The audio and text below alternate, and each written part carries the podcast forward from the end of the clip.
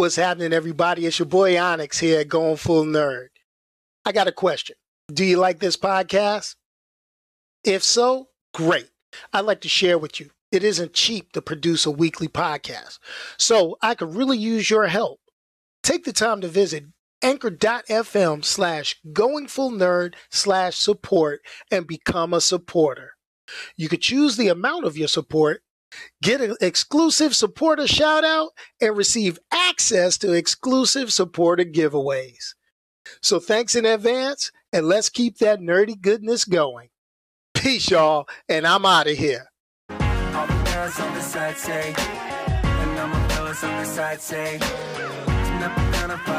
To the skies, cause we're gonna have good. Club till it blows up. Yeah, we're gonna live a good life.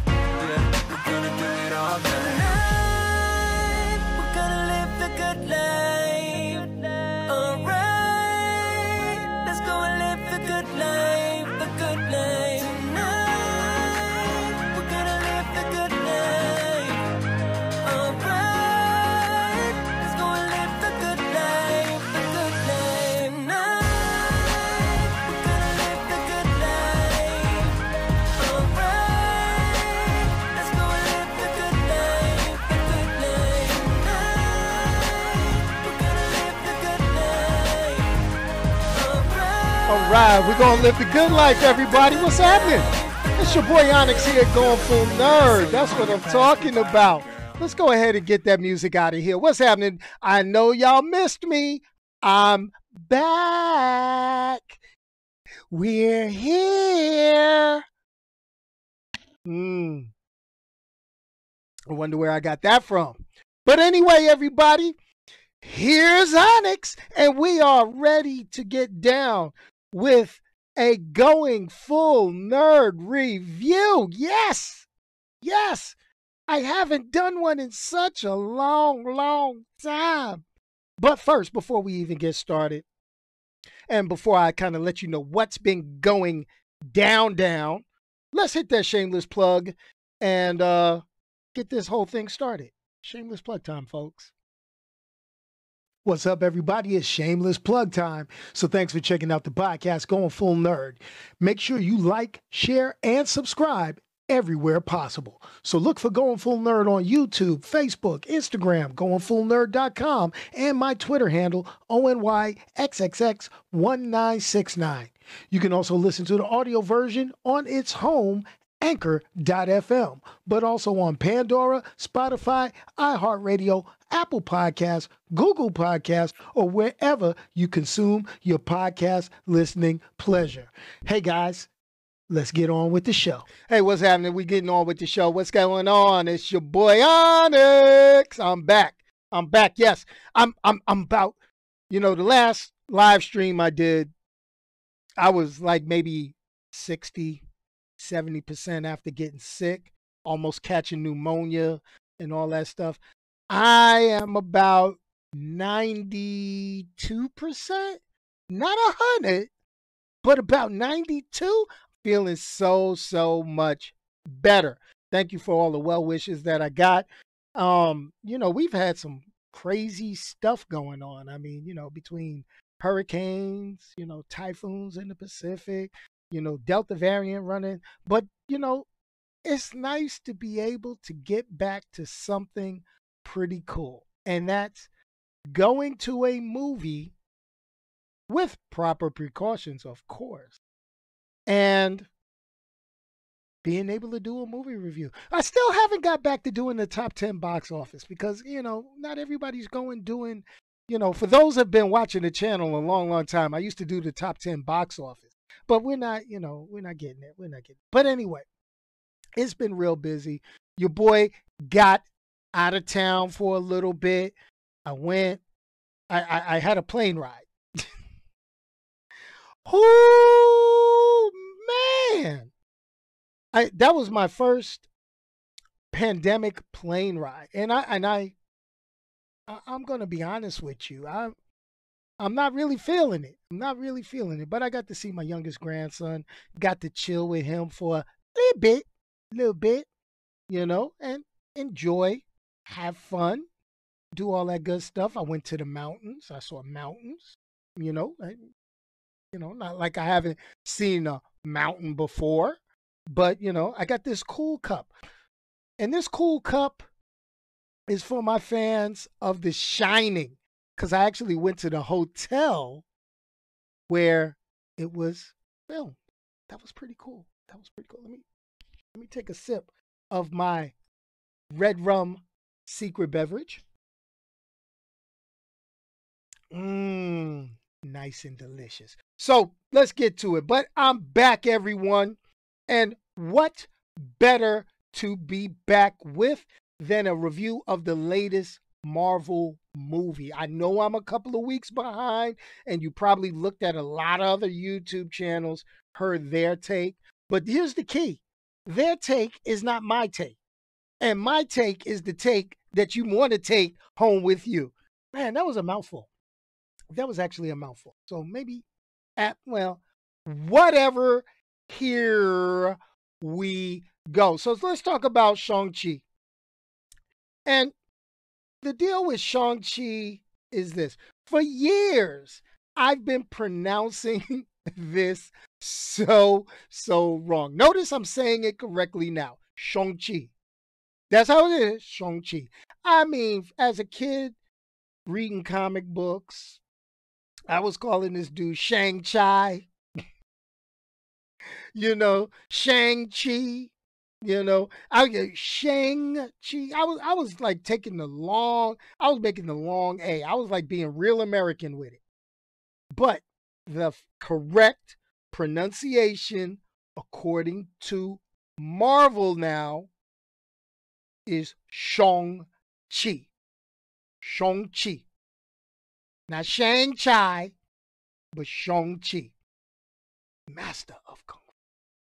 I know Kung Fu now. Don't know nothing. But anyway, hey, here's the deal.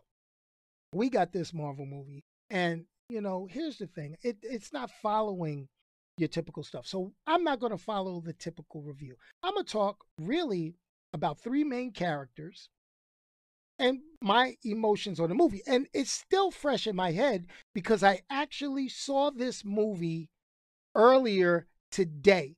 I went this morning, 11:40 in the morning to go see Shang-Chi and the Legend of the 10 Rings. Now, here's the cool thing about uh, about this. You know, the Marvel Cinematic Universe, you know, I, I know I've complained and talked about all sorts of movies and complained about movies about not being close to their comic book origins or not following comic book storylines properly. I am guilty of it because I am a comic book purist.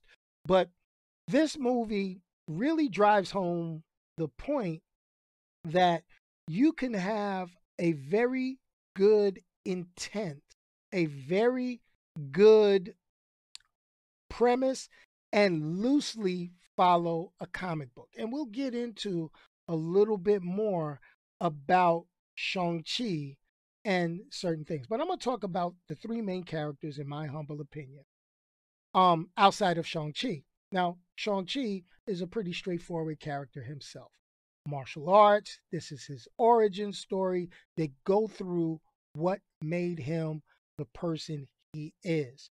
What shaped and molded him to get to the point that he is at at the end of the movie, which is pretty awesome, which is pretty cool, which has so much throwback, in my humble opinion, to the old Saturday morning kung fu theater that I used to watch as a kid in New York to a point.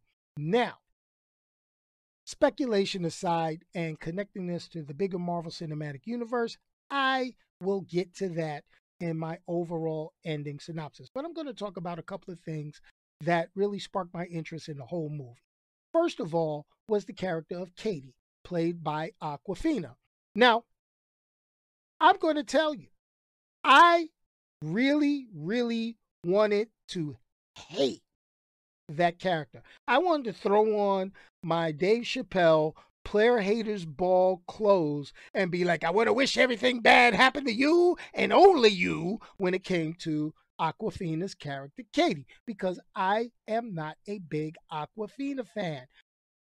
I don't know what it is. I, I don't dislike her, but for some reason, her stuff did does not uh, the things that she does it, it, doesn't grab me. I mean, I know she's had a couple of few. She's a good. She's a comedian.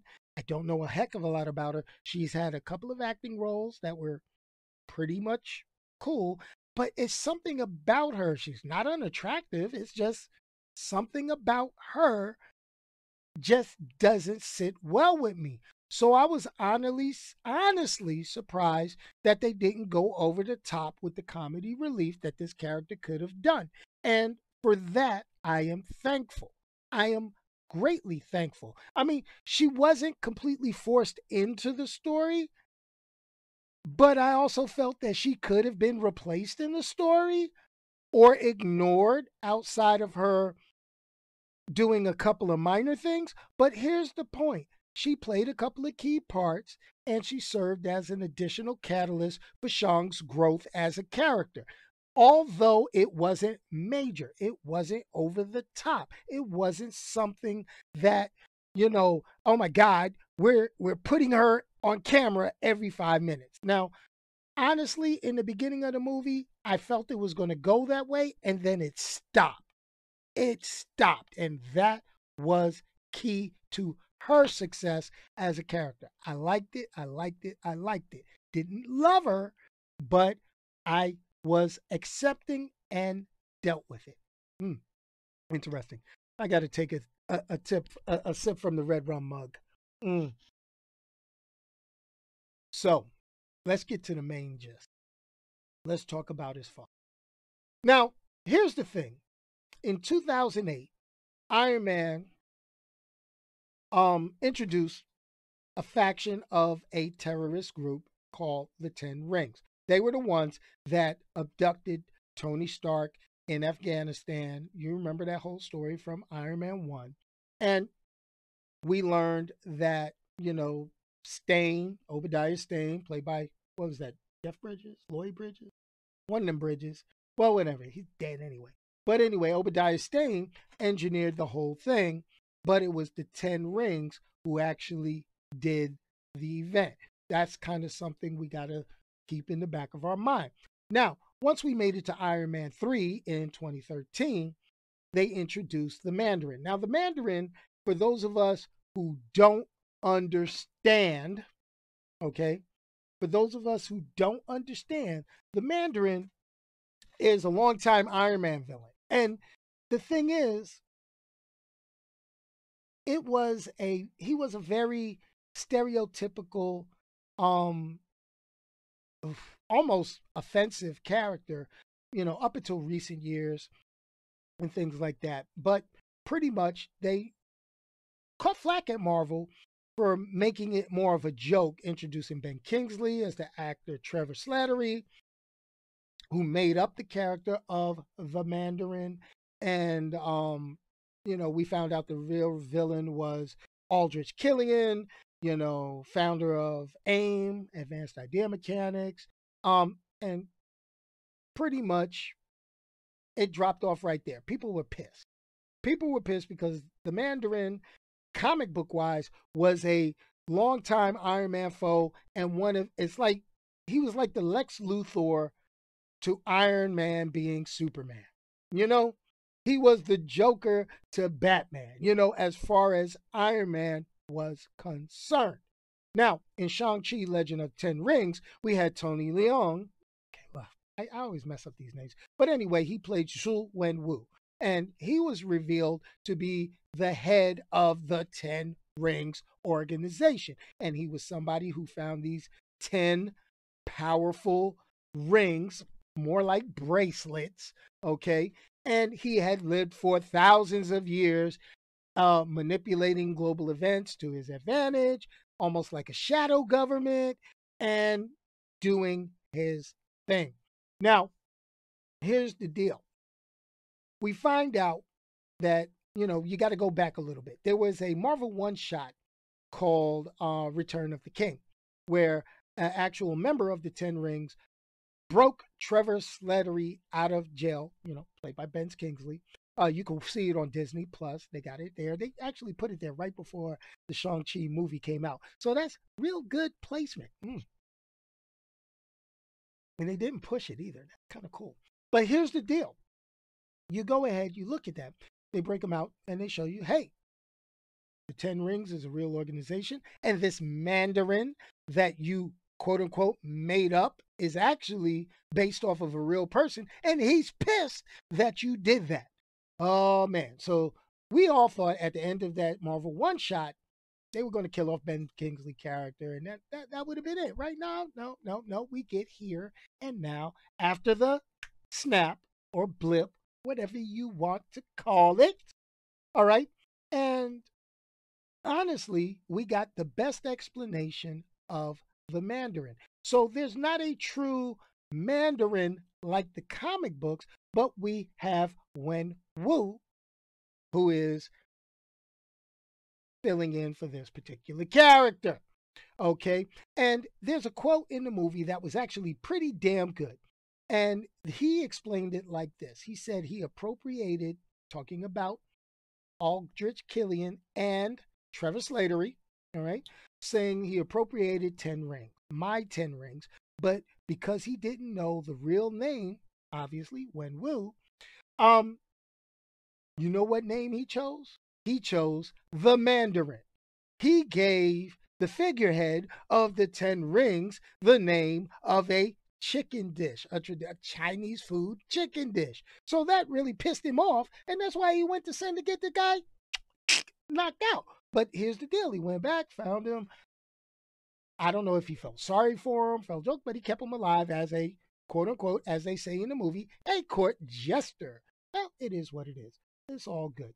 But the thing about it, that one line, that little thing redeemed this whole movie from having the racist elements that have been embedded in older Marvel comics that we pretty much were, you know, subjugated to as a kid, you know, back 70s, 60s, early 80s, you know, and it's a subtle, you know, kind of fixing of that, you know, making things actually proper, which is kind of cool. Now, Here's the thing Shang-Chi as a character, it, it's just built upon racist stereotype, racist stereotype, racist stereotype. So this movie had a real hard hill to travel up to fix that, you know? Black Panther showed strength and nobility. This movie had to fight stereotype and try to do the same thing. So it's really interesting. Now, Black Panther did it in one way, you know, showing Africa, showing Wakanda, even though fictitious, as a highly developed, highly advanced, holding on to a certain traditional culture, kind of combining different cultures. And they did the research and they did that. I think they did the same thing so much, even though I think there's some issues going on in China with the Chinese release of this movie because they've got a few issues with it. And I'm not sure what that is. I guess I have to do some more research and maybe bring it up at another time. But here's the thing you know, Shang-Chi as a character has had all sorts of origin stories. He was originally the son of Fu Manchu, he all this stuff. And because of licensing, because of cultural you know, sensitivity. They fixed all of that. They changed it. They manipulated it to the good. And this is what we have here in this movie. Sorry to be so detailed, but I got to get into it. Now, let's talk about another character who was actually made up for this movie and not a character for the comic. And that is Shang-Chi's sister, Ji Zai Ling. I, I really hope I'm pronouncing all of this right. Now, here's the deal the character of Zai Ling, his sister in this movie, was actually a combination of multiple characters from the comic book. Because in the comic books, Shang-Chi had like four or five sisters, and what they've done is, is they've taken those four or five sisters and combine them into this one. Now, here's the deal. This character is very, very very different and unique to a point. So the two they took two of his sisters out the comic book and kind of combined them. He had two sisters, one known as Cursed Lotus, another sister known as Sister Hammer. They combined some of the elements from each of those, and this is what you got. Now, there's some exposition inside of the movie, which is pretty darn cool on how the father ignored the daughter, you know, uh, once he became obsessed with trying to bring his wife back and all sorts of so it, it is what it is. But one of the subtle parts of this is you get a feeling about the daughter, about Shang-Chi's sister.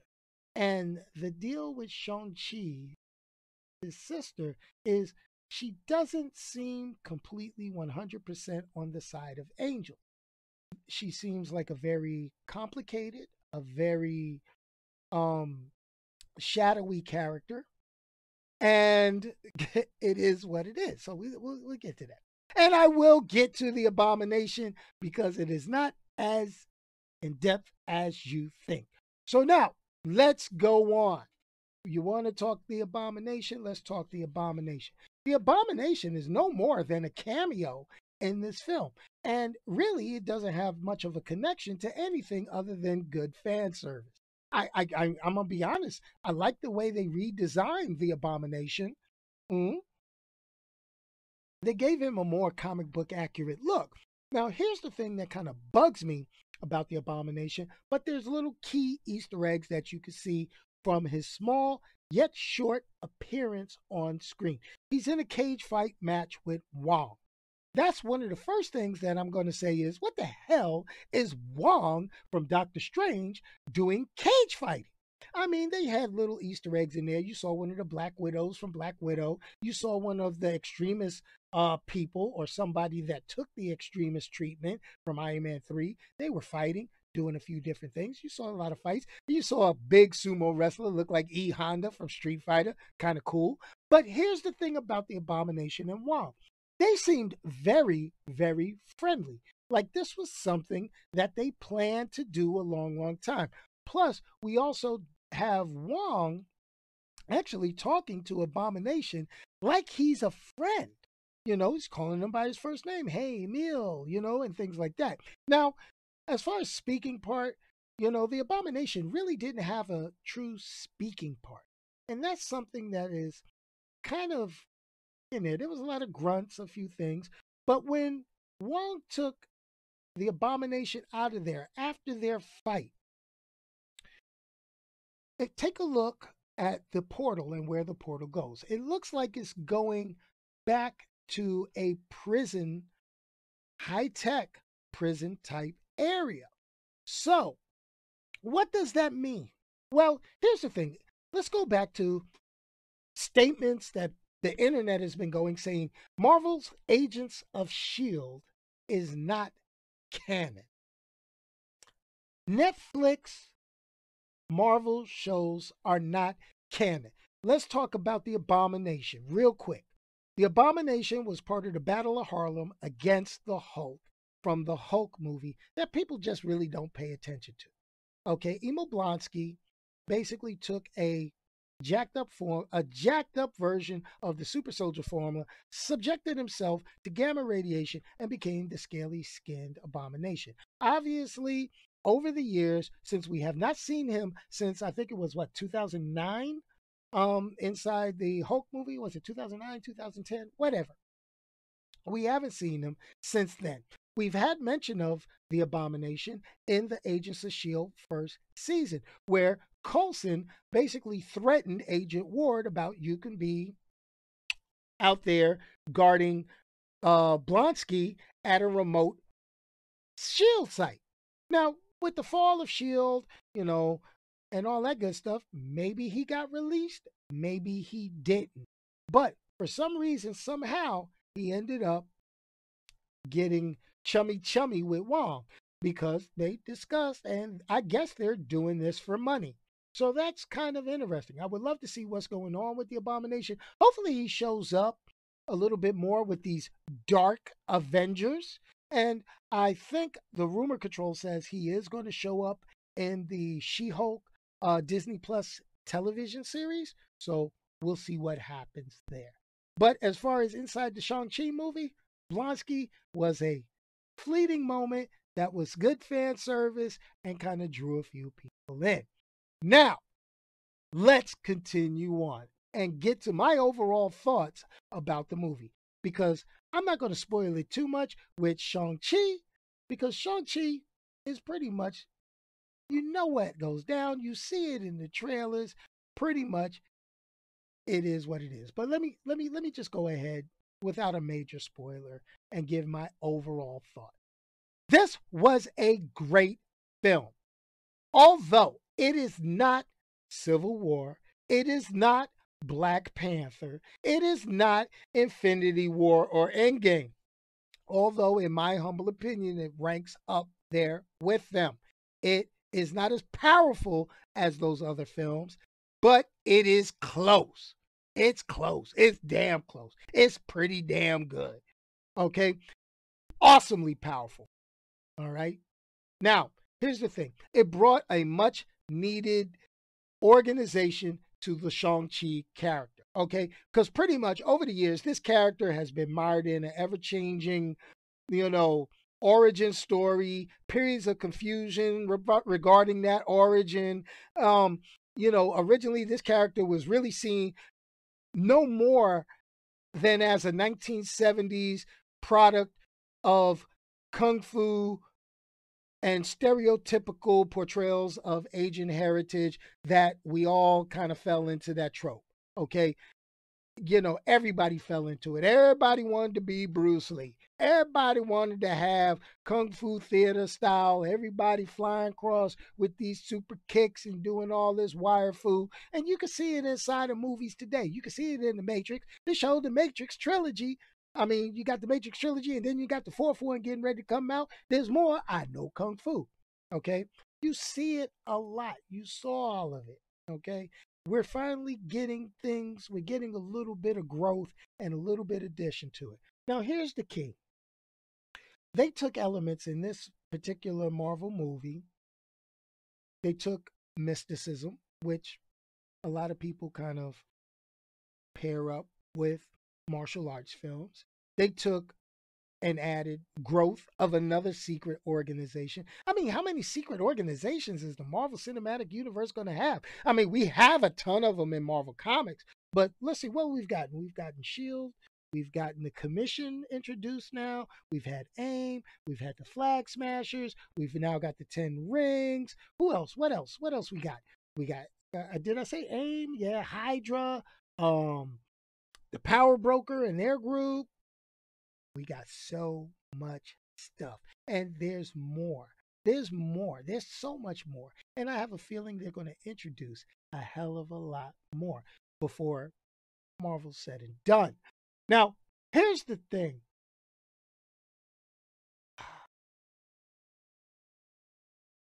They also added more extra dimensional threats. Hmm. That may be key to the future hold on to that thought and remember that as we continue to go along. So here's the deal this movie lines up as a solid offering. It kept me interested from beginning to end. What does it get on the going full nerd scale? It gets a four out of five. It's not perfect, it's not bad. Okay? I can't wait to see how this will fall into the grand scheme of the current Marvel phase. It does not give a direct tie in to Doctor Strange Multiverse of Madness. It does not give a direct tie in to any of the Disney Plus shows. It does not give a direct tie in to the next Marvel movie getting ready to hit the streets, known as The Eternals. It's none of it seems like it's going to move forward directly from this movie. Yet, it gives hint. Now, so many people, there, there are two after credit scenes. Two. All right. First one connects Shang-Chi to the larger Marvel universe. Okay? Those 10 rings, they have an origin. Hmm. But nobody knows where they came from. They're unrecognizable by current MCU people. So that's something to think about. Not completely spoiling it, but could it be that something bigger is coming? Can it be that the 10 rings could be a lead into the Eternals movie? I mean, we're getting to learn more and more about the Eternals movie based off of trailers and the stuff we're seeing on the internet that they've been around for thousands of years, much like these 10 rings. Okay. And no one knows their origin. Okay. We had mysticism, mystical elements. Okay. Or could this be a connection to something not extra dimensional, but in outer space? Could it be calling something big to Earth? Can they be emitting an energy that draws something that these giant bracelets, which could actually, if your finger is big enough, it could be a ring, like the true Mandarin from the comic book. Mm-hmm. Okay. Could that be a signal to Galactus? Maybe, maybe not. It's a thought because the power being expended, people notice the energy. Mm. Okay. All right. Only time will tell. But I can't wait to see how this ride progresses. Now, here's the thing Iron Fist. Marvel seems to be distancing itself from Iron Fist and Kung Lung. Now, if you want to go look up some stuff in the comic books, here's one of the things Iron Fist and Shang-Chi really don't like each other much, from what I understand. They're not fighting each other, but here goes the thing Shang-Chi looks at Iron Fist as an amateur. oh, and Shang-Chi in the comic books is, is basically heralded as the greatest martial artist in the Marvel Universe. So, with these added elements, it's kind of interesting because, you know, the comic books have done a lot with the Iron Fist character, the Iron Fist mythos, and Kung Lun. So, it would be great to see how this falls in. But there's millions of dimensions. There's millions of alternate worlds. We know that the multiverse has been broken open via Loki and the What If series, which I really do need to do some more videos and talk about. I think I haven't done a What If video. Well, I know I haven't done a What If video since the first episode, but this is something to think about. But anyway, that's all I got to leave you guys with this week. I appreciate you coming in. Thanks a lot for joining in the chat. Remember, if you can't say anything nice about anybody, don't say anything at all. And whew, let me drink this red rum cup. Mm, mm. Oh, remember, if you can't say anything nice about anybody, don't say anything at all. Send it to me, and I'll do it for you. Hey, and just remember, we got coming up in November. Can't remember the date offhand. I don't know. My mind is out of whack. But we're going to have some video game streaming. Remember, we trying to reach $1,000. I got to make another deposit based off of channel memberships being brought in, which is awesome. But right now we are at $445 raised for Children's National Medical Center in Washington, D.C. Remember, if you don't do it for me, at least do it for the kids. And as always, before I hit that funky outro, I'd like to go ahead and say, peace, y'all. And I'm out of here. Let's hit that music because you know I'm still fly. Everybody smoking all the greenery. Yeah. Close the match cause they were handed down to me. But I'm still fly, I'm still fly, I know.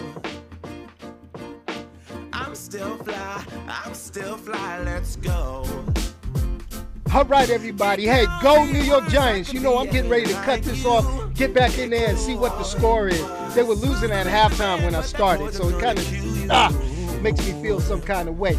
Yo, anyway, remember, if you're watching this and the videos had time to process, you should see a big subscribe button. Hit that subscription. If you're already subscribed and you're not a member, please look at the bottom. These are the members. These are the people that bring Going Full Nerd to you. And also, our membership dollars, they actually go to Children's Miracle Network Hospital, Children's, you know, Children's National Medical Center in DC. Why? Because I don't I need money, but I don't need that money. I'd rather donate it to the kids. Peace, y'all, and I'm gone.